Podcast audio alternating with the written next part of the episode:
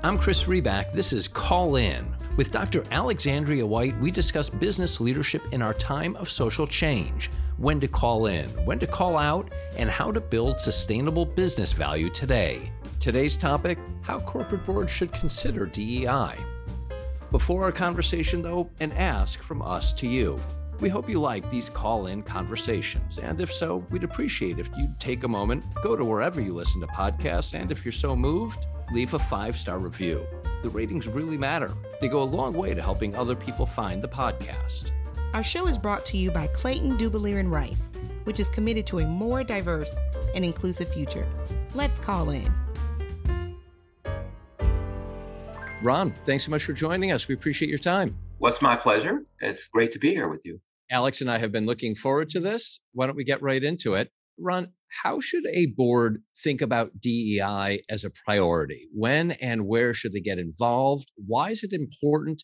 Well, that's a very important question. I would say for boards, it should be thought about as a business imperative that every company that wants to grow its market share, be a force and a presence in its market, has to understand the customers that it serves. In order to do that, the company's leadership, company's board, the employee's workforce should be fully inclusive of the communities that it serves. So the business case for it is really the fundamentally important reason for it. Now, McKinsey's done some great research on this that demonstrates that diverse companies, when they're diverse on gender, ethnicity, host of other factors, outperform companies that are not.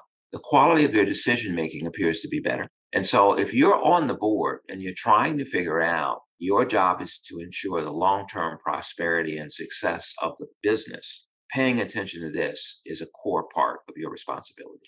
Is there anything that gets in the way when you think about the opportunities? What are the typical obstacles? I would say the typical obstacles center around the fact that raising this topic is often a difficult topic for board members. Mm. And I think one of the things I see is that boards have to avoid the woman director being the advocate for women and being the mm. only advocate in the room. They mm. have to avoid the Hispanic director or the Asian director or the African American director being the only director who's concerned with these issues. So what gets in the way is simply lack of familiarity and mm. sometimes personal uncomfortableness with this. There's also a question between what's the board's role and what's management's role. Mm. And where does the board need to exercise its oversight and review of policies and procedures separate from worrying about the implementation and carrying it out as a management function? You mentioned board, you mentioned employees, employers. I want to talk a little bit about the healthcare industry and labor shortage. We know your wonderful history with Aetna. At Reboot Excel, we have been doing more and more consulting with healthcare companies. We recently did some consulting with directors of nursing, and they're all exhausted and stressed and talking about labor shortage. So, how do you think inclusive management ties to retaining healthcare professionals? I think the fundamental question we have to recognize is that we owe our caregivers a huge debt of gratitude for what they have done during this horrific pandemic. And so I would start with a big thank you to all yeah. of them, whether they're physicians, nurses, doctors, nurses' aides, you name it. They have done a fabulous job for us.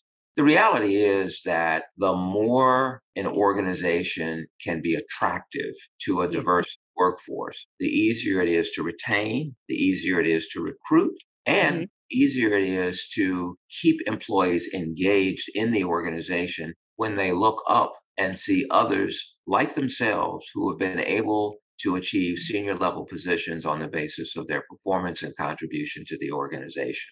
So I think given the shortage, given the demands for labor, there's a really important role that organizations can play by being a welcoming place that all people feel comfortable. I think there's another dimension of increasing the supply and helping individuals who may think those occupations are beyond their reach really understand the paths to entering these professions. You said a statement. How can we get more people interested in this profession? It's not on their radar. I think that's a great thing to consider because there's so many people retiring and they're exhausted. What might companies do? This is just for healthcare. I'm just thinking about this. What can healthcare companies do to increase the pool of applicants who might initially not have thought about working in the field?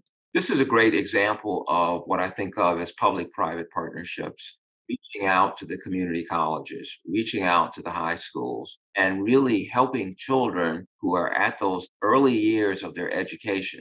They're finishing high school, they're entering a community college, and they're trying to make choices. And they might not have that on their radar screen. And so, right. this place mm-hmm. where reaching out, being engaged in the community, actually showing people a path whether that path could be something like a pharmacy technician, which is a great mm-hmm. entry point. I've seen many young people who work next to a pharmacy technician. They would come in one day and say, I could do that. I could learn to be a pharmacist yeah. and start down that path. Ron, as you know, this is not my first conversation with you. I've had the great pleasure of getting to hear from you about your background and about why the topics that we're discussing today are important to you. Why does this topic matter to you? And then, two, I'm sure that you've noticed, at least in the last several years, many other CEOs are starting to catch up to you in terms of understanding that inclusive leadership is something that matters. Why do you think it's starting to become increasingly important and increasingly recognized by other CEOs? Maybe it's just that they all read your book? Well, I certainly hope so. I would say that one, I've been extremely fortunate in my life and my career. And I often say that I was probably one of the least likely people in the world to ever become the CEO of a Fortune 77 company. I got there really by virtue of a lot of help, a lot of mm-hmm. luck, but really a refusal to let other people define who I was and what I could become. Mm. As a result of that, I've always had a very strong, deep interest in development, in leadership. I have eight people who have worked for me who are CEOs. Half of them are women. You know, in my household, dinner table talk was not about what happened at the law firm or in the office that day. And so I think we all have this obligation to help others who are not as fortunate as we are see beyond their horizon. For mm-hmm. me, that's one of my areas of deep personal interest. And I see a lot more CEOs recognizing selfishly in the context of your question, there is a war for talent. There are not enough people who can replace the generation that's leaving. Back to one of the mm-hmm. earlier questions. And so, if you want to get more than your share, you better be a desirable destination who looks after employees, who has development, who really nurtures the talent that is embedded in a diverse population. I want to go back to the personal part. I remember listening to you on Chris's podcast and at the Agilon Town Hall and various YouTube videos. And I look at this African American man and I listen to your stories. And as a first generation college student, as a first generation terminal degree holder, I'm of the first in a lot of my family, paternal and maternal. And I look at you and I think, what is his story? Who mentored him? How many times was he the only in a room? And I just like to unpack or hear some words of wisdom of how you dealt with that. And did you have mentors and coaches or people that you could just call and vent to? I remember your story about someone asking you if you were the help at, I think it was an airport. And any advice to people who might just be the only, like me, whether you're the only woman in a room, the only minority in the room, the only person with a disability. I'd love to hear any words of wisdom, Ron. Well, I would say that throughout my career, I have been very often and most frequently the only one in the room. And I learned early that I was not going to make it my problem. I was going to make it someone else's problem who was concerned about it. And the best advice I ever got from someone was when they draw a circle that excludes you, draw a bigger circle and include yourself. I give examples to young professionals who don't come from backgrounds where they played golf or went sailing. Right. And right. people who work together and you know, you go in a meeting and people are talking about what did you do this weekend? Well, I went sailing and you have no idea what they're talking about. And what I explain to them is don't worry about it. Go over, start a conversation. How did you mm-hmm. learn to sail? When did you get interested in it? And really include yourself. And I like to use the phrase elbow your way to the table. Don't let people exclude I you. Love it. You belong there. You earned it. Elbow your way to the table. I'm writing that down. Yeah, I am too. This isn't where I was meaning to go, Ron, but does that ever end? Does the elbowing ever end? Or do you reach a stage as you have where maybe you start to elbow even more on behalf of others? Well, I think the answer is that you have an obligation to help the next generation mm. actually go beyond where you are today.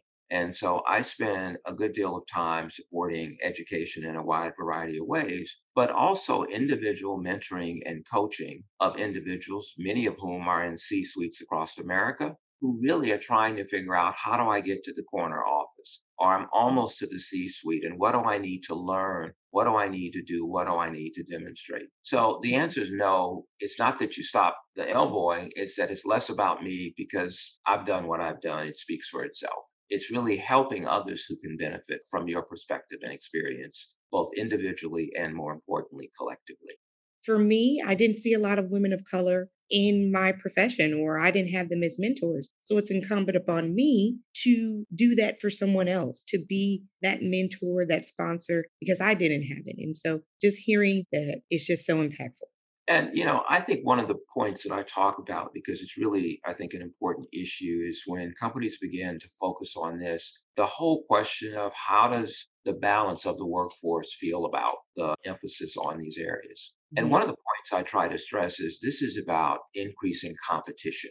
And in some instances, competition has not been fair. And that's just the way it was. And one of the examples I use is I'm old enough to remember when to be a police officer, you had to be about six feet tall. Mm-hmm. And people figured out over time that that had very little to do with being a good police officer. And so all of a sudden, you found the person who pretty much had a lock on the job. They were six-two, they had been in the military, they had a good record. All of a sudden, they're competing against a dramatically broader set of candidates. And if that person wasn't picked, the answer could easily be I'm not the right demographic.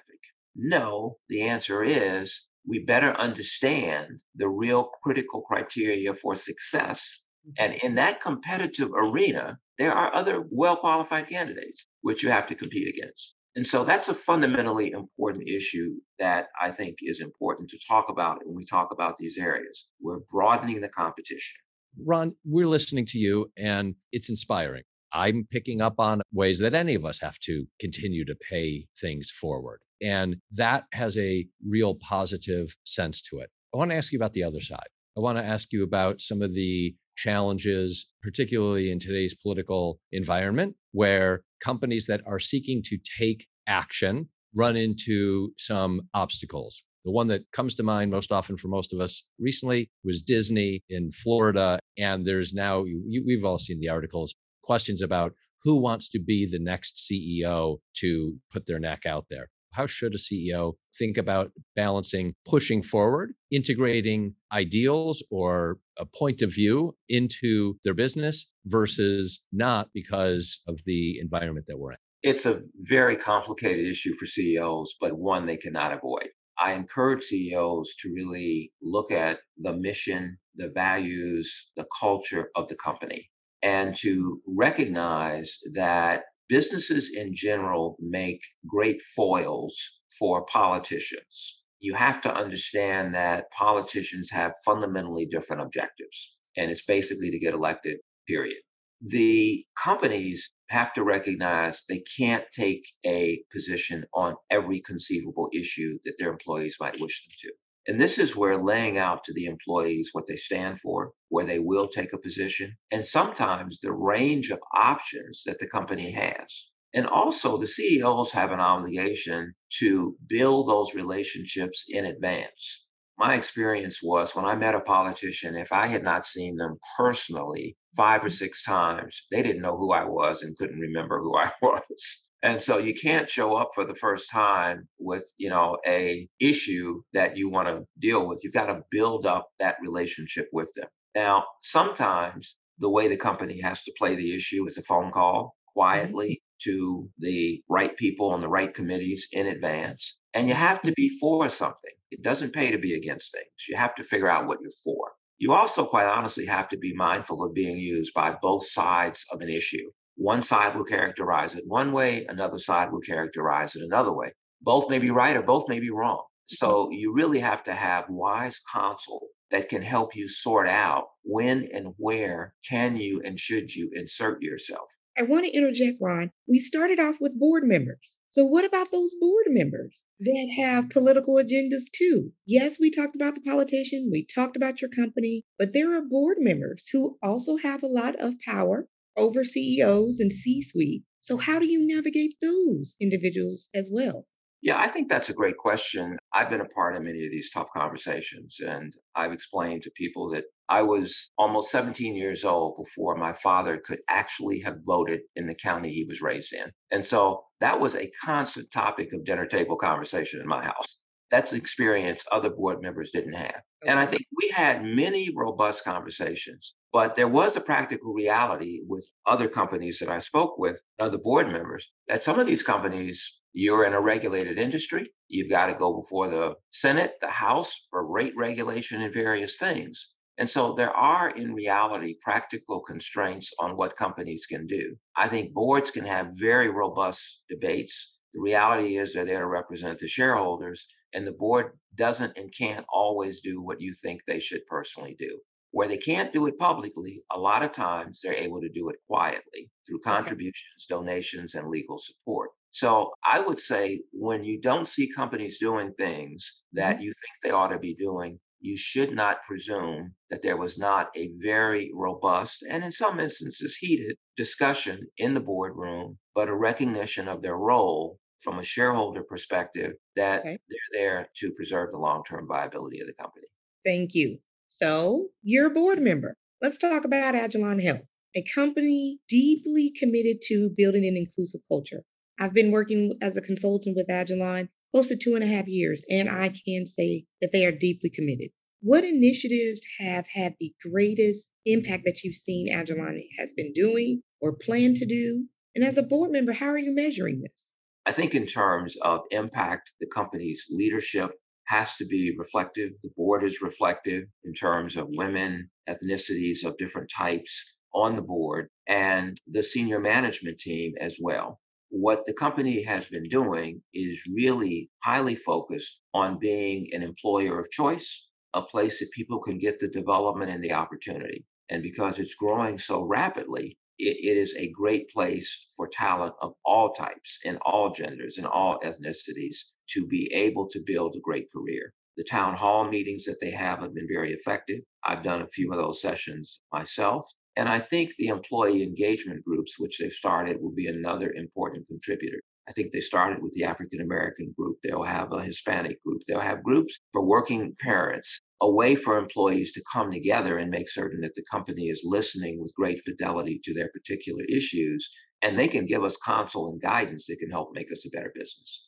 You mentioned the employee resource groups at Agilon. They also have a wonderful mentoring program that they're doing can you give us the name of one of your mentors? I laugh because my first mentor is the CEO, Steve Steve Sell. he likes Steve. Very, very, well played, Ron. That's very well. talk about the political. And just to show you, you're not the only one who can play that game. My mentor is Dr. Alexandra White. Ron, thank you. Thank you for uh, your time, for your insights, and for the work that you not only do, but I know from having, again, had the benefit of listening to you previously, that I know that you've done for many, many decades now. Thank you so much for your time. My pleasure. Thank you very much. Have a good day. Thank, Thank you. you.